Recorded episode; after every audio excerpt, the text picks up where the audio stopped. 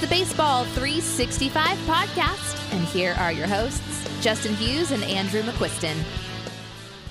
Welcome to episode 118 of the Baseball 365 podcast. My name is Justin Hughes, and thank you for taking some of your time, some time out of your week to spend with us today.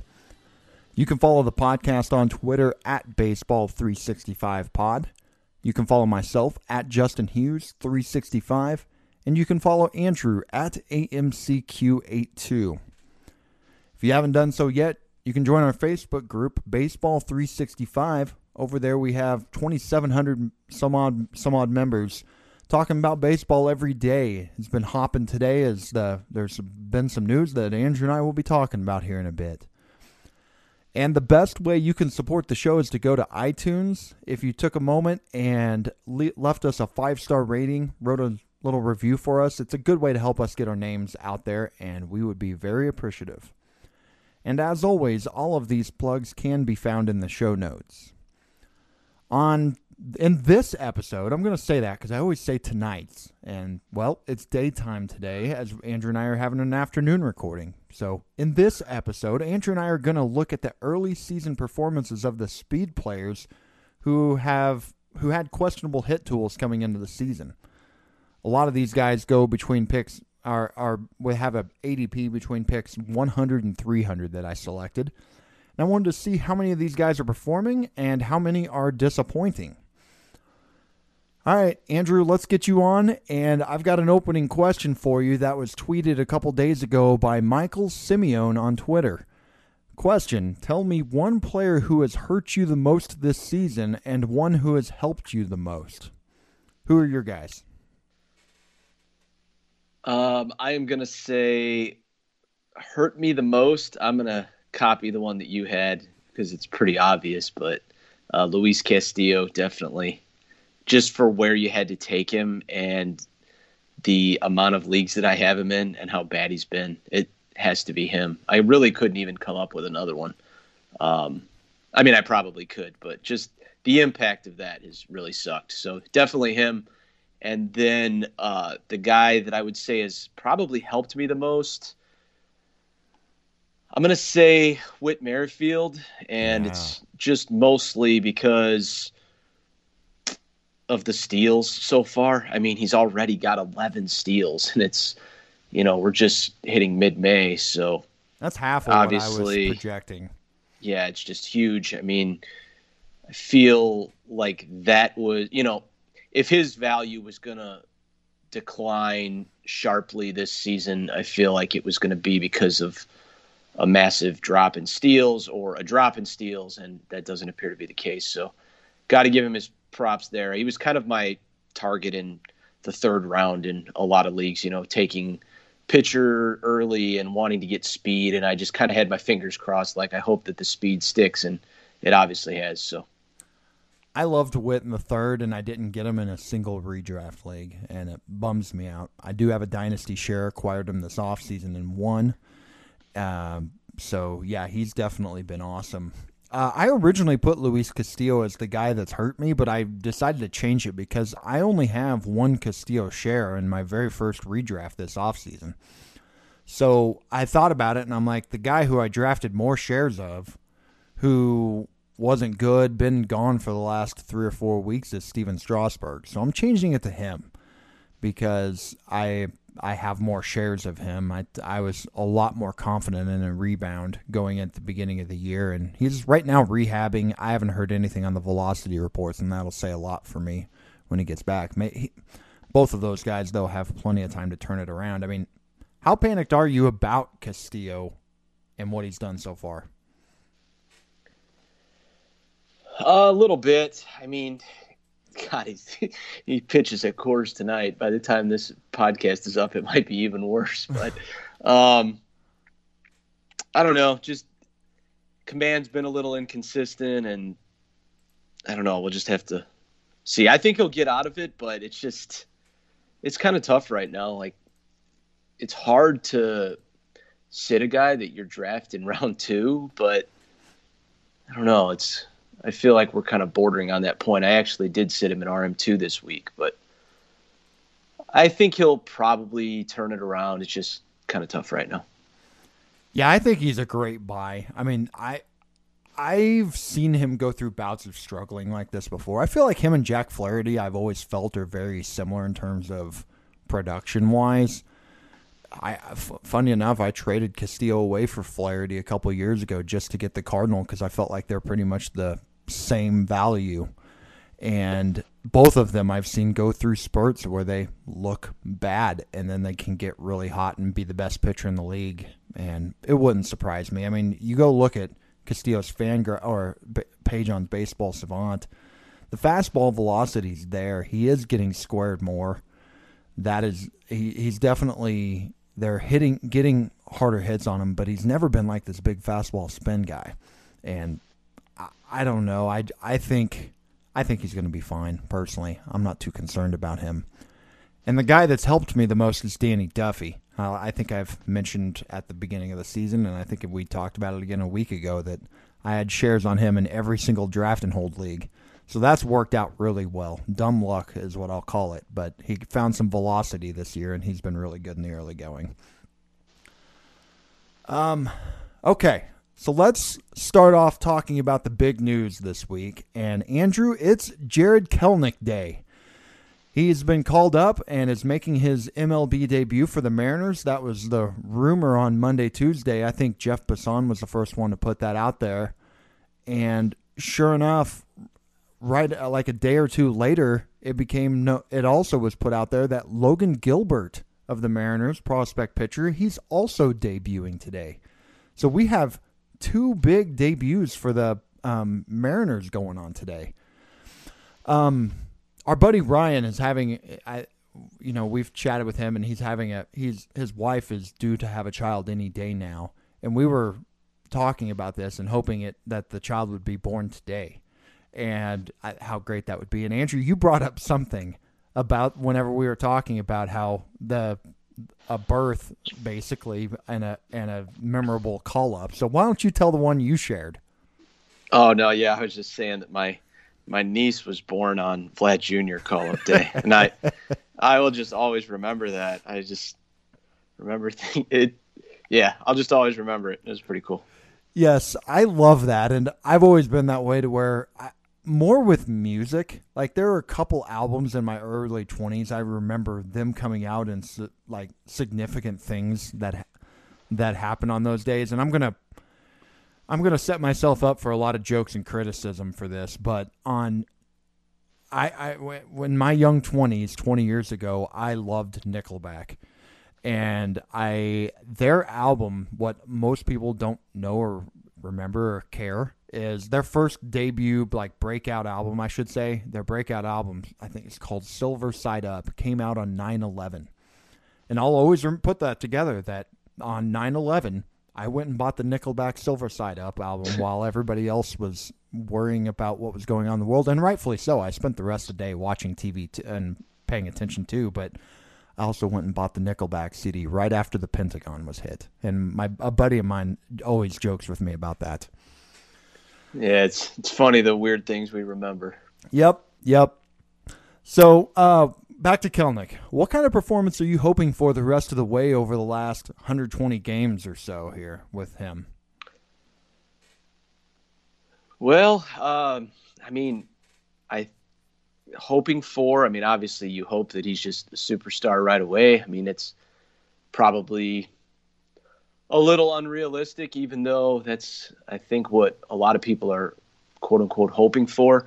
Um, you know, as far as like realistic expectation, I mean, I think that you can kind of see him being like a top hundred or so player, and then you know, there's upside for more than that, obviously. So, yeah, expect him to be pretty good. I mean, he should be able to contribute across the board and be in there every single day, which is really nice. I've got him on gosh, I think a handful of redraft teams. So it's going to be nice putting him in. I, I, I, don't know.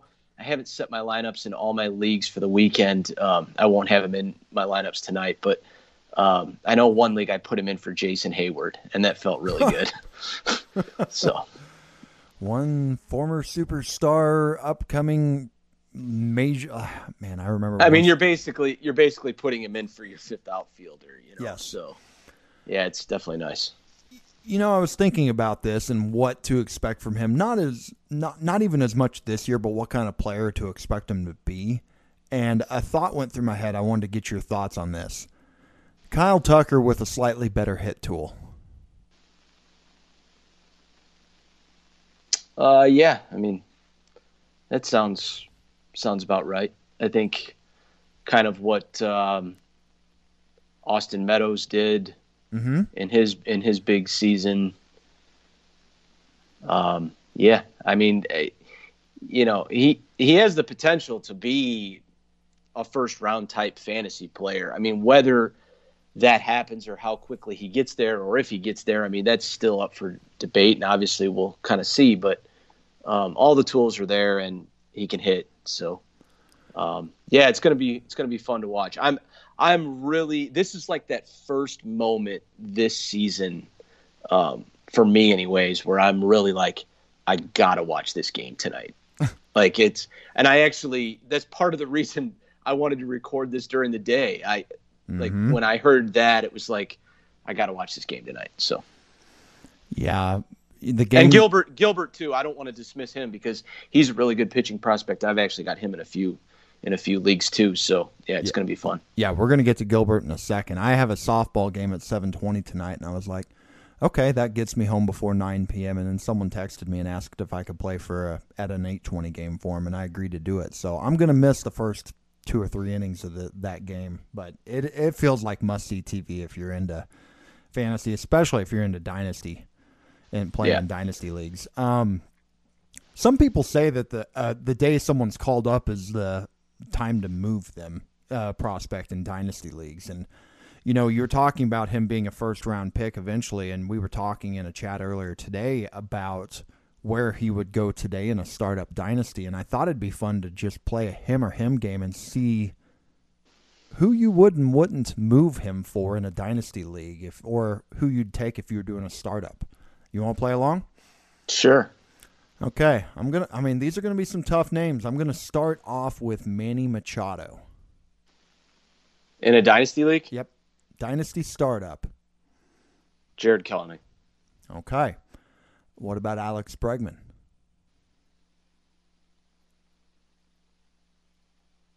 Um, I haven't really followed Bregman too closely this year. How's he been doing? Uh, good question. Yeah, I don't I don't own him anywhere. I know that first ah. week he was really hot and hitting a lot of home runs. Let's see. Right now he is sitting at 310 in 30 games played. 310 batting average with 5 home runs, 20 runs and 19 RBI. So he's having a very solid start to this. Yeah. Season. Yeah. That one's that one's closer for me. Um I think I would probably take Kelenic. Okay. But I think it's close. Yeah. I mean, if you're saying that one's close right there, I mean, I'm going to move up a couple slots here and see if I can find another one. Your boy Ozzie Albies. Oh, man. I know. yeah, that's hard. I think I would take Albies, but I figured that was your answer.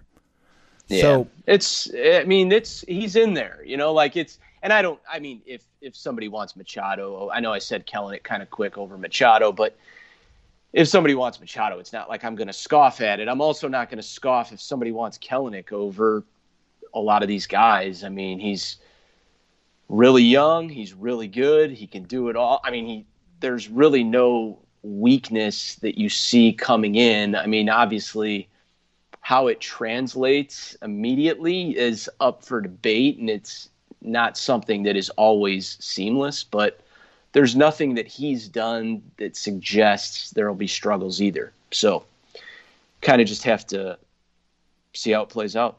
Yeah, it's it's always interesting with guys like this. This is not or you know, there are people that probably would take him as a first round player in a startup dynasty right now. So if you had him, it probably wouldn't be a bad idea to just see what offers are there. You might be able to get yourself a top ten, top fifteen yeah. player.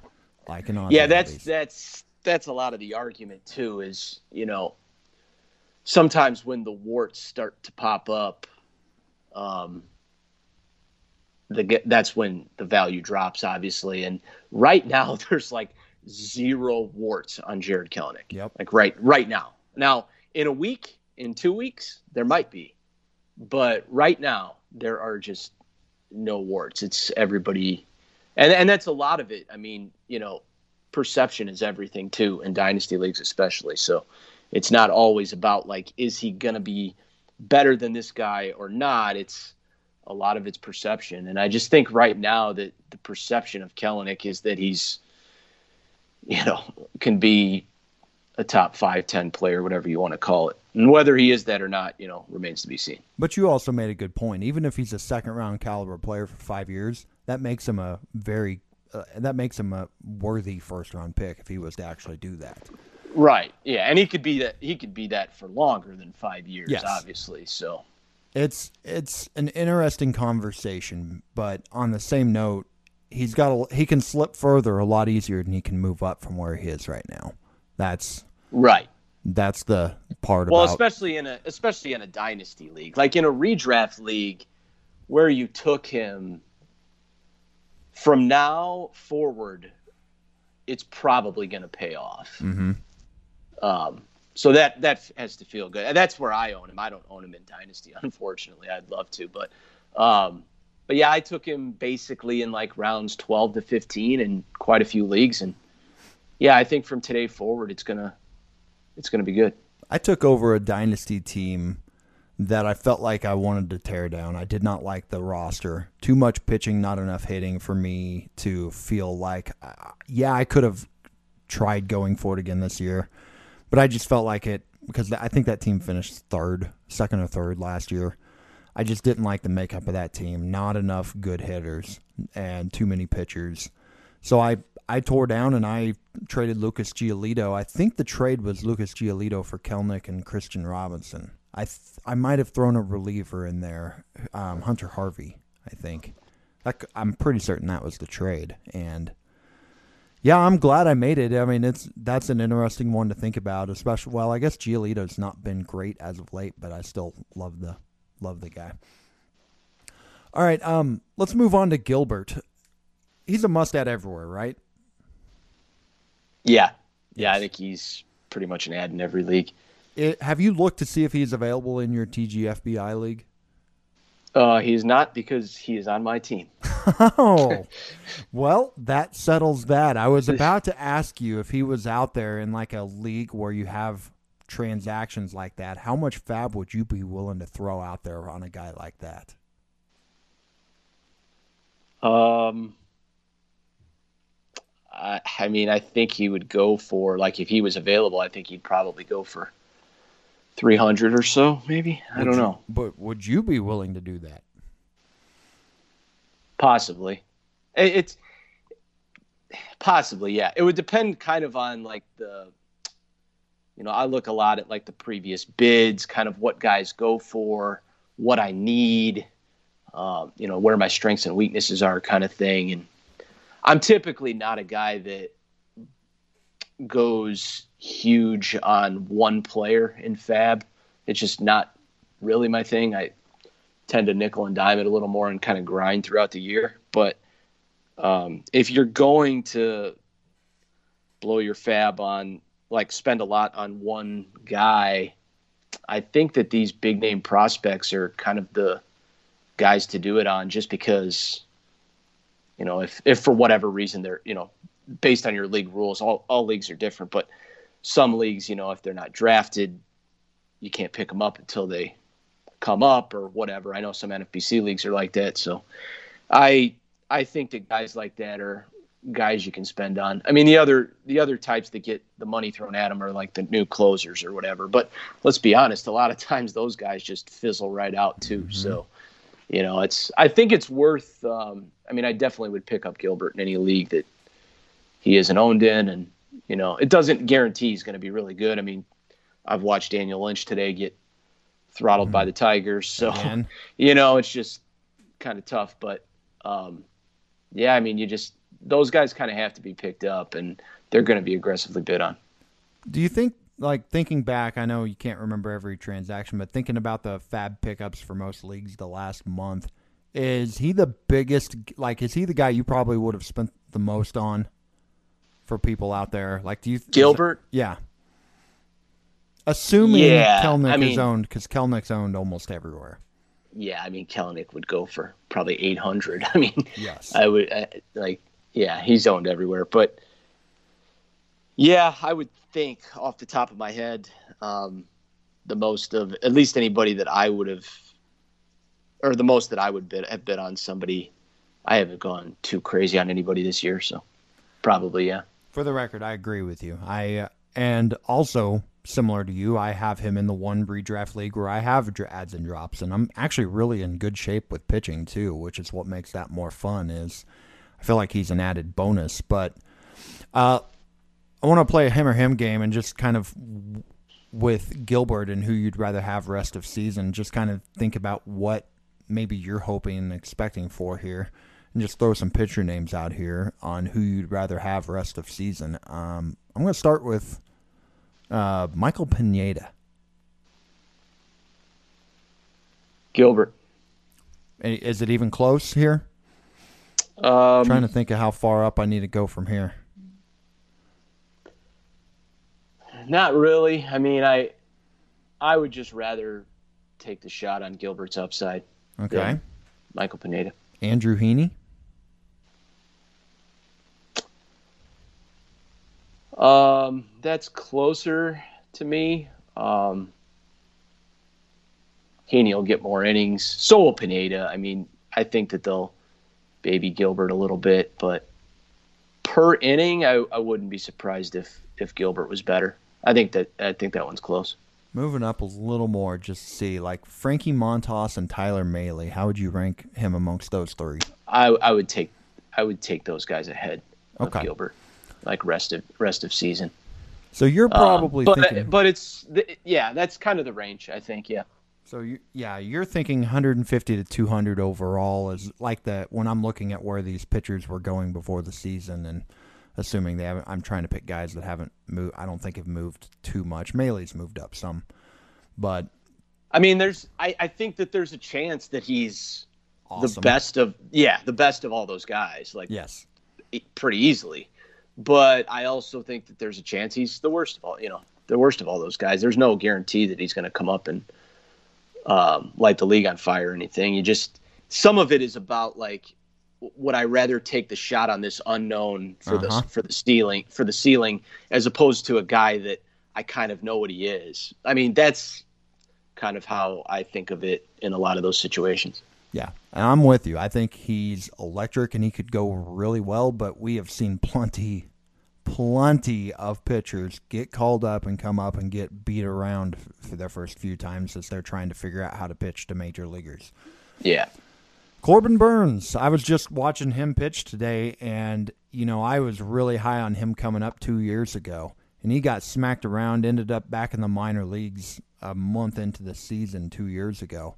And it, I was looking at, they were showing a graph showing his pitcher pitch usage, and he was throwing over 50% fast, four seam fastballs when he just came up.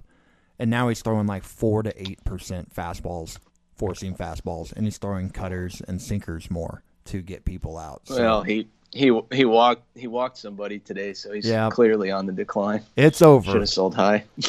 Congratulations on Corbin Burnes for getting, I think it was 58 strikeouts before getting his first. God, that's crazy. I think the record. I got an alert. I think the record was 52 or Yep. 50, 51 or two. So He, something like that. He broke the record, new record holder. What a year. I mean, that's in Yeah. like 34 innings. He's got those 58 strikeouts or where, wherever he landed at the end of the game.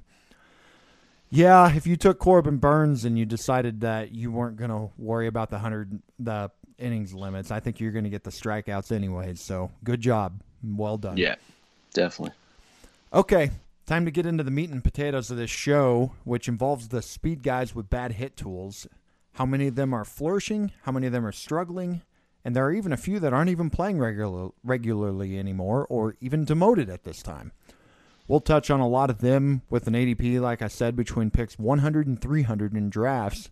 We're going to give a thumbs up, thumbs down, or thumbs in the middle on each guy's performance and tally them up at the end. I'm kind of curious to see how, how many land in each category here. Because these are the guys that you draft and maybe you like them, but a lot of times you almost want to plug your nose when you're taking them just because you need speed, as we talked about so much this offseason. And we're going to start right off on a very high note with an ADP of 114 is Byron Buxton. I'm not sure that the I think there were some that still questioned the hit tool, but I think he was turning a corner this last year or two. But anyways, we've been waiting oh, for this for over five years now. Buxton has shown glimpses, but it hasn't lasted, either due to struggles at the plate, like he'd have a real hot stretch. Remember that one year specifically, he had a great August and or August September, and then was going in the third, fourth round the next year, and he was in the minors a month into the season. Or in the last couple years, he's had struggles staying healthy when, but he's performed well. Uh, through Buxton's first 24 games, he's been on fire 370, 772, 1.180 triple slash with nine home runs and five steals. And he's only played 24 games. He's on the IL right now with a hip strain. He's going to miss a little time, but despite playing in only two thirds of the games that most everyday players have played in so far, Buxton still ranks 16th on the Fantrax player rater amongst hitters. So let's hope we can see at least 120 games this year and Bucks can really show what he's capable of. Anyways, Andrew, clear thumbs up here, correct? Yep, definitely a thumbs up. Um, you know, everybody that is anti Byron Buxton is just going to say he always gets hurt, and you know that's definitely uh, the argument against him. Uh, the one thing I'll say to that, at least, is you know you're plugging somebody in when he's when he's out. So, you know, it, even if you're getting like at this rate or the way he's playing, and I don't expect him to quite keep up this pace, obviously, but if you get 100 to 120 games and you fill the other 40 to 60 with a replacement level player, it's still going to be a pretty darn good player. So that's just what you always have to keep in mind. You know, the the production he's giving you when he's in there has just been off the charts. I mean, he's hitting everything hard. He's cut his K rate down a little bit this year, and um, obviously running and all that stuff. So, yeah, it's kind of all working together. It would be so nice if he could just stay healthy for the whole year, but seems like that's uh, that's kind of the bugaboo. So, but yeah, definitely a thumbs up. He's he's been great. That was our argument with Judge and Stanton this offseason you know, you're you may only get 100 120 games cuz they both have a lot of injury concerns, but what if you take that along with the replacement player level, you're getting some incredible stats and yeah, Buxton is an interesting one in terms of I, I'm I would be real curious to see some startup dynasties and see where he would go at this point. He's 27, so he's not quite the 22, 23 year old that I still feel like he is, but man, his values has skyrocketed this year. Yeah. Um. Okay. So clear thumbs up on Buxton. Just get healthy. Moving on, we got next up on the ADP list is Dylan Moore with an ADP of 120. Uh, he was huge for fantasy owners who grabbed him off the wire last year with eight home runs and 12 steals in 38 games played. So just to slow down and stop there, that means he averaged one home run or steal every two games. Incredible. Um, there were hit tool questions, and Steamer, I remember, had a sub 300 OBP projection on him going into the season. So, how's he doing so far? Well, his slash line is 152, 293, 560 with a 267 OBP. He's still given some power and speed with three home runs and six steals. He's been hot the last few days. When I pulled this up yesterday, he was 5 for 11 with a double and a home run in the last three games. If you took it uh, more at 120, Andrew, are you thumbs more thumbs down or thumbs in the middle here with him? Uh, I, th- I would say I, I think you, you kind of have to be thumbs down right now with him. Um, I'm kind of curious to see how the uh, the playing time shakes out now that Kelenic's up. Um, he's I know Moore started the last couple games in left field, and obviously the outfield is, you know, Kelenic's a guy that's just going to be in the lineup every day. So take somebody's going to lose playing time. I know they sent Trammell down, but Trammell hadn't even played the last couple days, I don't believe. No, and they have plenty and of the, outfielders. The nice thing with Moore is he can move around. Like he's played at second and, you know, obviously outfield. So he can move around. Um, could be better days ahead, but like it's not one of those things where I feel like he's locked locked into playing time either. So just something to keep an eye on. I do have him in in a league, I think in just one league, and I I feel like I grabbed him later. I definitely grabbed him later than 120, but um, yeah, it's just kind of tough right now. I I feel like if you don't need speed, you can probably plug somebody else in, but I'm kind of curious to see how the next week or two goes for him with another guy like in the lineup that's going to be there every day because obviously Kelenic's not going anywhere. So. Yeah, he's far from a lock to get playing time going forward if he keeps struggling. I mean, I I look at roster resource and I see three people for two positions in that middle infield. I see Dylan Moore, J.P. Crawford, and Sam Haggerty as the three guys, and I mean they could they could rotate them all around, but I also think that if one of them gets hot, that they're going to play, and it's not going to be one of those deals that they have to keep rotating him around or anything. So yeah, he needs to get get going. Yeah, yeah, it definitely does. All right. Uh, next up is Victor Robles at 139 overall. I captioned this as the cap him as the captain of the Blue Balls team from Baseball Savant. I mean, um, Robles was a mess last year. Uh, showed up to camp or showed up to second spring training, and it was clear he had put on some pounds. But he lost the weight that he seemed to have gained in the offseason and started the year at the top of the lineup. And we've already discussed that and him already this year, so I won't go long. But his triple slash at this point is 226 with a 269 slug and a 602 um, OPS with an OBP at a respectable 333. So he is taking walks, but he still isn't hitting for much velocity here.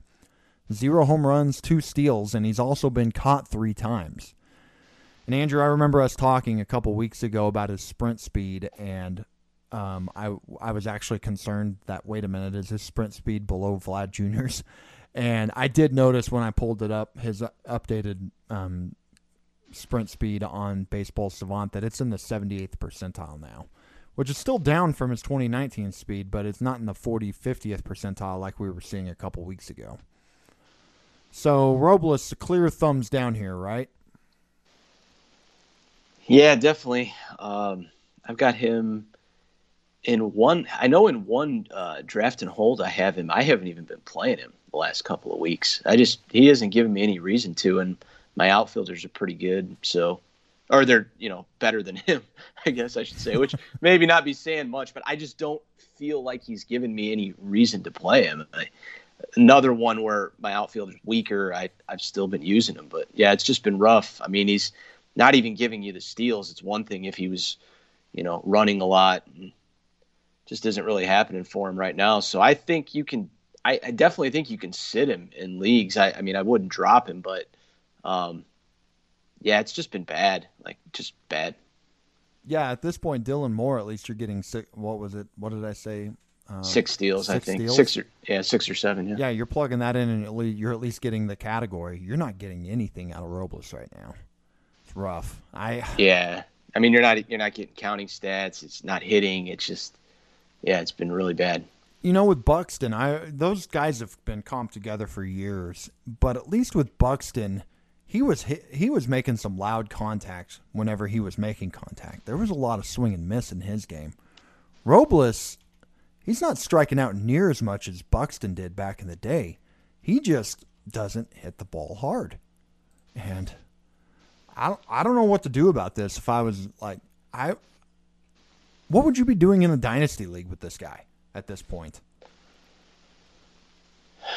Well, it's always. I mean, my answer is always going to be like, it depends on kind of what you have in front of you. You know, like if somebody, if I had Victor Robles, that I guess the overwhelming answer is going to be to hold him. yeah, like that's what most people are going to say. It's hard to sell low and all that stuff. Um, that said, I mean, if somebody came at me and was like, "Hey, would you move Robles or whatever?" I mean, I would definitely consider it. I I would at least talk to him about it and see, you know. So I think, I mean, it it just all depends on what somebody's willing to give you. I'm I'm going to say that in basically every situation. It's not an exact answer, but um, for the most part, I think you probably are just going to want to hold him. And you know, it's not like he can't turn it around or won't ever turn it around. I mean, wouldn't surprise me if he got hot and was running and all of it kind of worked together. But right now, it just isn't happening. And like I said, there's really not a whole lot of reason to play him when he's not even stealing bases. It, you know, he's the guy who, if I'm not competing, I would be checking it in on. Yes. Yeah, um, I agree with that. To see what I just traded for Mitch Keller today. He's the pitching version of Victor Robles, actually, now that I think about it. Guy who has pedigree, who is not, you don't want him on your roster if you're competing. And the guy who, who had Mitch Keller is competing right now. So he he and I worked out a deal today. And um, these are just guys that you want to check in on. And it may not work out, but you might be able to get a good price because – if you're in a dynasty league and you are competing, he's wasting a roster spot, and that that is tough. That can that can be tough whenever you've only got seven bench slots or however many bench slots, and he's filling up one whenever you're trying to do anything you can to compete now.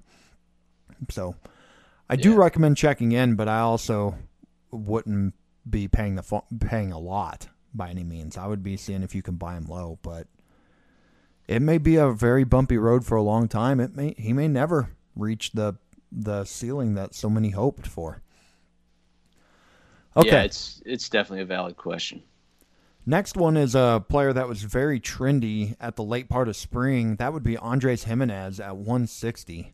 His value spiked after being traded to Cleveland, but there were still question marks about whether he would get the playing time. There was talk he could even open the season in the minors, but he had a really strong spring and it looked like go at the end of spring, it appeared that uh, he won the starting job for over at shortstop over Amed Rosario, and he was going as early as the eighth round, if I recall right, in some late draft champions drafts um, at the end of spring. But anyway, his slash line early on is 171, 303, 522 with a 220 on base percentage, two home runs, and four steals. Clear thumbs down here, right? Yeah, yeah, he's he's been really bad, like really bad. Um, that whole offense is obviously struggling. Rough. yeah, they just one of those. It's gotten to the point with Cleveland where it's one of those matchups you're like eyes light up when you have a mediocre pitcher facing them. You're like, I got to get them in my lineup. Oh, speaking um, of which, Logan Gilbert's fa- facing them tonight. Yes, yes, no hitter incoming. I think they've been hit no no hit twice, right? yes, year? correct. Yeah, yeah. Yeah, I Gimenez, I mean, I don't really know. It it's kind of one of those things that he's so ice cold, but the team's so bad and you just wonder if they continue to give him a look or if they move on to somebody else. I mean, it's it's uh, it's just been really bad. Everything across the board looks ugly. Not hitting the ball hard, chasing, striking out, not walking. I mean, yeah, it's just bad across the board. It wouldn't surprise me if he ended up losing playing time soon if if this does not improve. He he was pretty good, big difference maker for people who grabbed him last year for the Mets whenever he was playing more. But man, it is not. And he good. and he was always like a good prospect, but not somebody where he's like proven enough where he's going to get a really long leash, yep. you know, um, or where you would expect him to get that leash. So when you kind of combine that with the struggles he's had, it's I wouldn't be surprised if they went another direction. That's three in a row that's negative, and might I add, I tried picking guys that I thought had questions. I didn't try to cherry pick here. I just went down and looked at everybody and tried picking the ones that um, I thought had question marks with them. Yeah, this actually might be a good time to say this, but this I didn't even think of this till right now. These guys that we're going through are the reason why I was targeting speed early in my drafts this yep. year. Like yep. why I why I wanted Whit, why I wanted Trea, um, other guys like Grisham and stuff like you know just I didn't you know you get to this point in the draft and these guys like yeah they they're fast but they aren't good hitters most of them most of them you know and I mean aside from Buxton it's kind of an ugly list actually so yep and guess what? It's going to get more ugly here. because next up is Leody Taveras with an ADP of 211.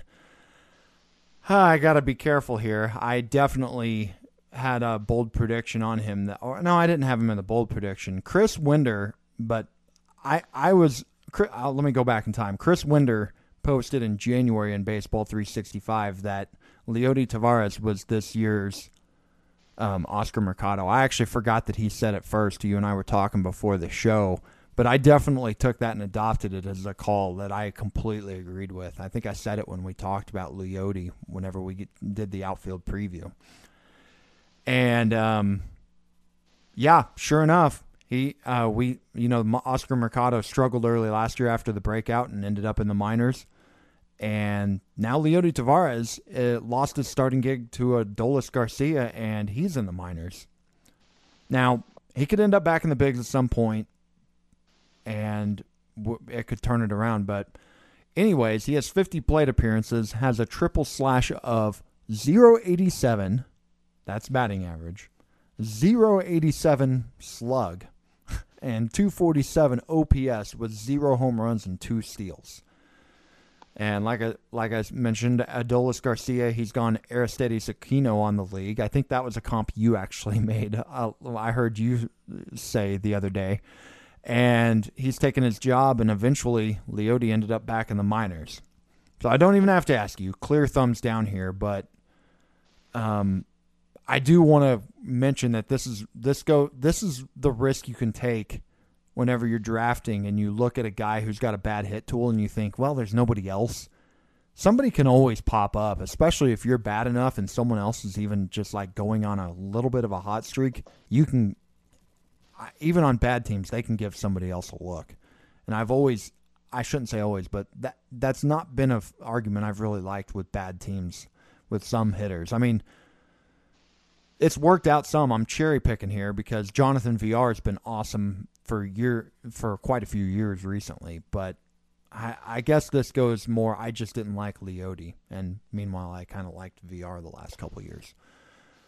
Andrew, anything to add on Leody? He's no longer eligible to be in the minors in a lot of dynasty leagues, and if that was the case and you had him, would you hold on to him if no one was interested in buying, or is he a drop? Yeah, he's he's right on that line, man. I I, you know, like if I saw him on the waiver wire in my dynasty leagues, 15 teamers, I don't know if I'd pick him up. I, I'm not sure. I, I wouldn't be in a hurry. Like it would, it's not like I'd be, oh yay, I get to blow some FAAB on him. I just, I wouldn't be that into it. I'm not saying I definitely wouldn't bid on him, but I'd maybe be a little more interested if I was at the bottom of the standings and had no, you know, or had no chance to win the league, whatever you want to call it. But um, yeah, I mean, you pretty much said it. It's just kind of one of those things. He's struggled and just hasn't been good. And on top of that, Adolis Garcia is literally Aristides Aquino. I, I think I think that is that is like exactly what I think of Adolis Garcia. I think he's obviously he's on a rampage and I don't think it's gonna last. I think it's it's like the what I thought of the other day when I mentioned that. I just, um, but yeah, he's definitely playing over Leody now. So yeah, it's just tough. I, I 20 team league, I think you would have to have him rostered. I mean, there's just nothing available uh, in those leagues, but um, yeah, it's just tough. I mean, when you can't minors a guy and he's in the minors and I didn't even realize he's he's creeped past that limit. Really, For 150, yes. I bet he's not over 350. Oh, okay, okay. Yeah, I was but I, th- I, was I like, think most dynasty leagues use 150. He's got 165 pl- uh, at bats in his Okay, career. gotcha. Okay. I'm in a 12 team dynasty where they the the one I took over and decided to start retooling. He actually was dropped in that league, and I didn't even give consideration to picking him up. Yeah, yeah. I don't blame you. I, it's just like nope. I obviously he could turn it around and all that, but I like the bats I have for upside better. All right, we're going to move on to Jonathan Villar here at 223. He's not new to this profile. He's been the captain of the bad hit tool but extreme fantasy upside for years. And this offseason, he was a free agent well into the winter and then eventually was signed by the Mets to be their utility player. He's had a few spurts of playing time every day as JD Davis has been on the IL list already twice and currently is on. And as of right now, he has 76 plate appearances with a 232 batting average, 348 on base, on uh, actually slug, and 685 uh, OPS, with one home run and two steals. So, would you say thumbs up, down, or in the middle on Villar?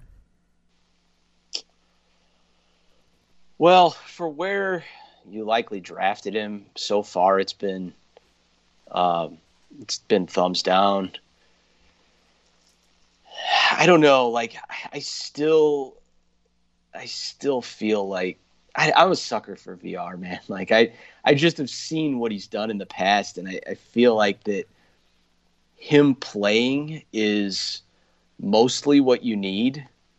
Um, and that's been kind of a thing that's gone back and forth a little bit lately. But I mean, he's well, lately meaning like the last year or so. But um, he's been playing recently. He hasn't been great.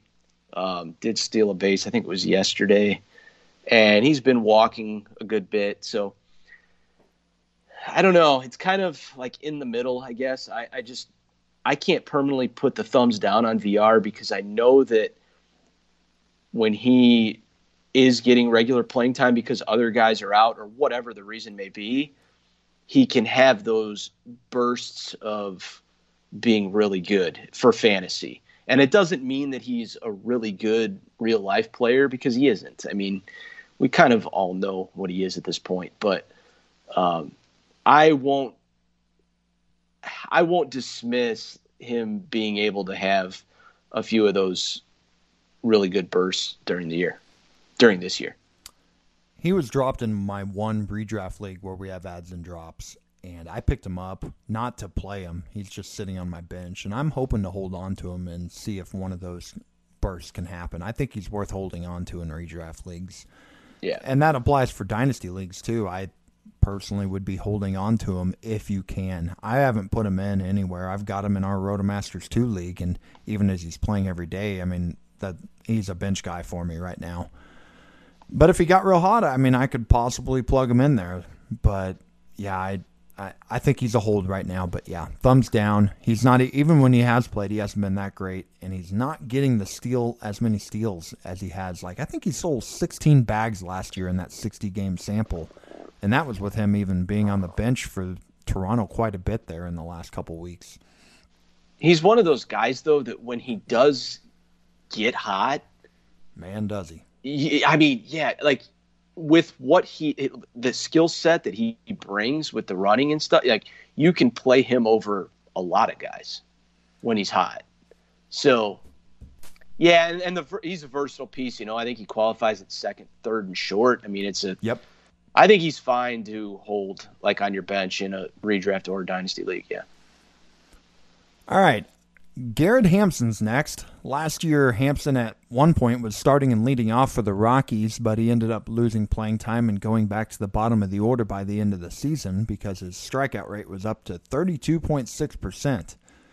This year, he's back to playing every day and hitting near the top of the Rockies lineup again, and his results so far are fantasy friendly. 244, 395, 703 triple slash. Not great there, but three home runs and seven stolen bases in 133 plate appearances. So would you go thumbs up, down, or in the middle with Hampson? Oh, I would say kind of in the middle. Um, that guy, he drives me nuts. Like I, I, I think it's because I was I've been kind of in on him previously, and Yep. he's never really provided it, and now he is, and I'm out. And, uh, I just, I, I really like. I feel like I'm just permanently damaged from Garrett Hampson, but, um, I mean, he is playing more than he ever has, and he hasn't been great, but the steals are valuable, so I think he's fine. Like if you have him, I think you're probably playing him, and as long as he's getting the playing time, he'll have a decent amount of value. I mean, he's got seven stolen bases through 34 games, so what's he? He's pacing for like 30 ish. Yeah. So Yeah, that was that's pretty be- good. I mean, that's that's valuable. You know, like it, even if it's 25 to 30. I mean, there's not a lot of guys that are going to do that, and I think we can probably agree that he could go on a real run and steal 35 to plus. You know, 35 40. I don't know. I mean, it's. I think it's in there if the playing time's there, and it seems to be there more than it has in previous years. But do I really, really believe in him as a player? I mean, no, not really. maybe you're just too close to the situation. I I definitely would give it a thumbs up at this point. If I owned him, and the other part that I didn't mention before, in 34 games played, he's also scored 24 runs. So he's been a really good provider of runs. Um, but that the other the other thing I like is he's cut the strikeout rate back down. I mean, he was in the 25 26% range in his first few runs in the bigs. It was up to 32% last year, but it's back down to 22%. He's not making hard contact. It's a lot of weak contact, but I always want I mean, that might be also attributed to him bunting quite a bit. But anyways, yeah, I think I'd be pretty happy with what I got so far. Do I do I believe long term? No, I think he's more of a backup infielder who's just on a terrible Rockies team in Colorado. So all this all the scenarios are right for him. But he's gonna. I think he's gonna continue playing and be in Colorado half his games. So I'd be I'd be per, I'd be thrilled to have him. I don't have a share anywhere. Had one dynasty share and moved him this offseason. and yeah, I think I'd be pretty happy if I had him right now for what you paid for him. Terrible Rockies team is right. Yep. All right, I'm lumping these last two together. These guys make better contact than most of those other guys above, but they aren't guys who are typically loud contact guys, and I just thought I'd lump them together here with Manuel Margot, who's hitting 230 with a 273 on base, three home runs, four steals, 13 runs, and 14 RBI on the platoon happy Tampa Bay Rays. And then Raimel Tapia, who is also on the terrible Rockies, but he's hitting 306 with a 356 on base with four home runs and four steals. So, what would you grade? How would you grade those two guys? Uh, kind of in the middle. I'd probably be more likely to give um, Tapia the thumbs up than Margot at this point. But I mean, Tapia was, God, where was he drafted? I mean, it was so late that I want to say around it 300. almost, yeah, it almost like I want to say it might have even been after the, after that, but Give me a second. I'll yeah, just so just so cheap with these guys. I mean, especially with Tapia, that I don't think you can be too disappointed in what they've done. I think they're fine. Whoa, wow. His ADP was 236. Oh wow, I almost said 200. I was like, no, it was probably closer to 300. Nope, really? Two thirty six. Wow, I, did, 236. I did not realize it was that high. That's why you don't have any shares of him, and neither do I. Yeah, probably. All right, I got our. I little- don't trust. I, I tell you, I, I'm just scarred from the Rockies. Like the last couple of years, I just don't trust them to play anyone besides Story and Arenado. Well, Arenado previously, you know. It just how could you? I mean, Blackmon, yeah, but you know what I'm saying. Like there's so many guys that have shuffled in and out of that lineup, and then you think that they should play this guy and they don't, and then just all over the place. I I feel like coming into this year, that was a lot of it for me with a lot of these guys in Colorado. It's like, yeah, you know, you want to see a world where you have a guy that's playing half of his games in Coors and it's all great, but like, who do you really, really trust for them to play all the time? I mean, at least for me, coming into this season, there wasn't too many guys. So, So to tally this up, I've got your. You've, we've got nine guys we just covered, and you gave a thumbs up to two of them. You gave a thumbs down to five of them, and two of them you put in the middle. And I'm at three, five, and one on my list. So basically, you're talking about a success rate of about, uh, if you want to call the in the middle guys, I mean, you're four for nine. But if you're uh, not counting those guys, then you're two for seven. If you're just counting thumbs up or thumb down guys and leaving the others neutral. Um, does this dive here that we just did after seeing all that change your thoughts at all about drafting the speed guys in this area? I guess you said this kind of just confirms how you felt before, right? Yeah, yeah, quite a bit. I mean, you know, there's always going to be exceptions, and there's always times where you know you take a guy high, like you know maybe if Whit had one steal right now instead of eleven, I wouldn't be saying some of the stuff that I've been saying, but I just kind of felt like this year in drafts, you wanted to get the pitching and the and the speed, and then like the power. There's just power available all the way down the board. I felt like, um, so kind of avoided a lot of these guys. But I mean, I do have, I do have a few of them, but it's not like I have them on a bunch of teams. You know, I mean, I have I have Robles on a couple teams. I've got Buxton on a couple teams. Dylan Moore one, and the other guys I think I've got Villar on one or two. So you know it's, but I've got a lot of teams, so it's kind of just guys that I wasn't really targeting, but maybe it was a spot where it was like I need speed, whatever you know, at that point in the draft. But yeah, they definitely carry a lot of risk because let's be honest, if you're getting a a guy that you expect or you think can steal a lot of bases in the middle of the draft, there's a reason for it, and it's probably because he's not a good hitter. I have six redraft teams, which means 54 chances with these nine guys to have drafted him, and I have five shares. I was just doing the math as you were looking at that, and three of them were Andres Gimenez. Fortunately, one was Buxton, which that went well and I think I took Villar in my first. Actually, I think I have two, so that means I have six shares out of him because I have two Villar shares. Got him real late in one draft, whenever after he signed with the Mets and was slipping. So yeah, I. It's just one of those deals. I mean, you're taking a risk when you take these kids or take these speed guys that don't have hit tools, and you think that you need to get that speed, and if they're not even playing well, they it may eh, they can play themselves out of a job or can just be so bad that they're just absolutely bludgeoning the rest of your stats. Okay, uh, we, we're going to take a quick break here. I got a couple last questions to ask you, and then we'll get out of here. So we'll be right back.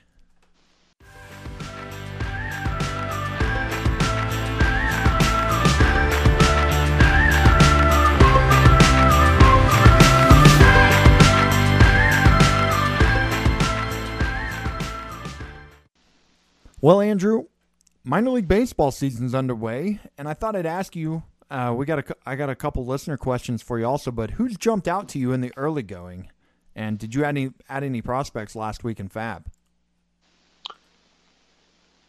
Well, I think the I think the one of the obvious ones that's jumped out early on is uh, Vidal Bruján.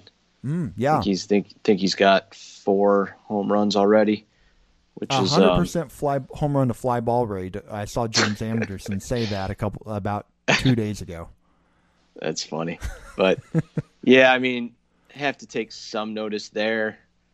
Um, obviously, it's Tampa Bay, so it's tricky as far as like when he'll be up, how much he'll play, etc. But um, yeah, I mean, I prospects that I added last weekend, I added um, Roansy Contreras in a 20 teamer. He's there you go. pitching prospect for the Pirates that they got in the Taillon trade. And he's just been awesome. His first two starts, 11 strikeouts in both. I don't think he's given up a run yet. So, yeah, just a guy that I, I think needs to be added mostly in like 15 to 20 team leagues. But um, nothing too crazy yet. I mean, it's still super early. There's only been a week of minor league games, but it's good to have him back. Definitely. I mean, it's a lot. Kind of opens up, you know, how much you have to follow and stuff, and that's pretty cool. Yeah, it's great to be able to look into this and actually see what's going on. I mean, a lot of these guys have not been seen in two years at this point. So there have been some changes made. I mean, who knows what's real and what's not. I've I grabbed a couple guys this last week in leagues that have had good starts. I grabbed up the Yankees prospect hitter in one dynasty, Trevor Hauver, who's hit like six home runs this week. I yeah. Have, I have Yeah, no idea if it's real or not, but I was able to grab him. So and in both dynasty leagues, I'm competing and I've got weaker farms, so I've got more guys I can churn at this point and just play around with. Osiris Johnson was another one that was trendy a couple years ago. He had some injuries and he's off to a pretty good start, or at least he's been he did a couple things this last week. Um, the other one I wanted to bring, actually, I'll, I'm going to save that for just one sec. Until go to, we got some listener questions, and I'm going to ask this question, and I'll bring up this player afterwards. Fabian Walker asked, "Who are the next call-ups that are must-own besides Kelenic and Wander?" This is for redraft leagues. Uh, do you do you have anybody you're trying to grab right now that may be up soon? Well, the one that I thought of the most, and um, I don't have him on any teams, and I need to check if he's even available still. I probably missed the boat, but uh, Alek Manoah for the uh, for the Blue Jays. It really, I mean, he's he's looked really good. A couple starts, I think, and um, I remember one of, one of my predictions, like before the season, was that he would start and win a playoff game this year for the Blue Jays, which was bold at the time, obviously. And um, but it's like one of those things. If you kind of just connect the dots, it's like the Blue Jays have a pretty good team. It's mostly because of their offense, and they need pitching. And I mean, I think Alek Manoah could come up and be one of their three or four best pitchers probably right away. So how it'll translate in the AL East obviously is anybody's guess. I mean it it could be tough, but I definitely think he's worth a look. Like if you have a guy that you're wanting to stash or you know if you need a if your if your staff pitching staff needs help or you know whatever just one of those things I, I definitely it may be too late now i know that there's a couple leagues where he was grabbed, and I need to um, double check a couple of my NFBC leagues. I'm not sure, but um, yeah, he's definitely one that I would be keeping a keeping a close eye on. I think he might be available in leagues that have a, another FAAB processing this weekend. I, I bet he was grabbed in a lot of them, but I think there's still a lot of leagues. I'm looking into my. Yep, he was grabbed in my auction league this weekend by our buddy Chris Winder. Um, but yeah, he's he's definitely the one to grab. I mean, they they just sent down Nate Pearson after his most recent start, so I think there might be an opening there for him soon. And I, I mean, he's uh, dominated in AAA in his first two starts. I do think that it's legit that we see him in the next week or two. Would you take him over Brujan then if you had one slot to stash somebody? Yes, I agree. for re for redraft. Yeah, Correct. Correct. So yeah, I'm in the same boat with you. I would grab Brujan too if if you've got if you if Manoah's already taken and Brujan's out there, I would recommend him also. Those would be my two that I would be looking at. Uh, Steve Trapani asked how we'd rank these three first basemen rest of season. Jared Walsh, who has been absolutely on fire, Dominic Smith, and Eric Hosmer. Thought I'd. How would you rank those three? um, I think I would go Walsh, Hosmer, Smith. Yeah, but I don't feel I don't feel strongly about it. I don't feel strongly either with what I'm about to say. I think I'd go Walsh, Smith, Hosmer. Oddly enough, I'm saying that. Wow, wow, what are we? Who am I talking to? I know. Well, a negative two launch angle is going to change my opinion on you. Um, I think Hosmer's fine, and he's the safest on this list. I think Walsh, I feel pretty safe about too at this point. I'm not. He's out producing what I expect him to do by, but I think he's a good hitter. But Smith's been really good that, since the beginning of May, since the calendar's turned over, and I think he's got the higher upside than Hosmer at this point. So I'd take the shot. But if you're talking floor, I definitely would have Hosmer over Smith. and finally, we had a question from Matt C in the group. How come when you have a white car, birds poop black, and when you have a black car, birds poop white? Andrew, you're the car guy. I've ne- I don't real I don't think I've ever noticed this. Is this really true? I never even saw this in the notes or It anything. wasn't. So you totally caught me off guard with that. I, but um, definitely something I have spent zero seconds of my life thinking about.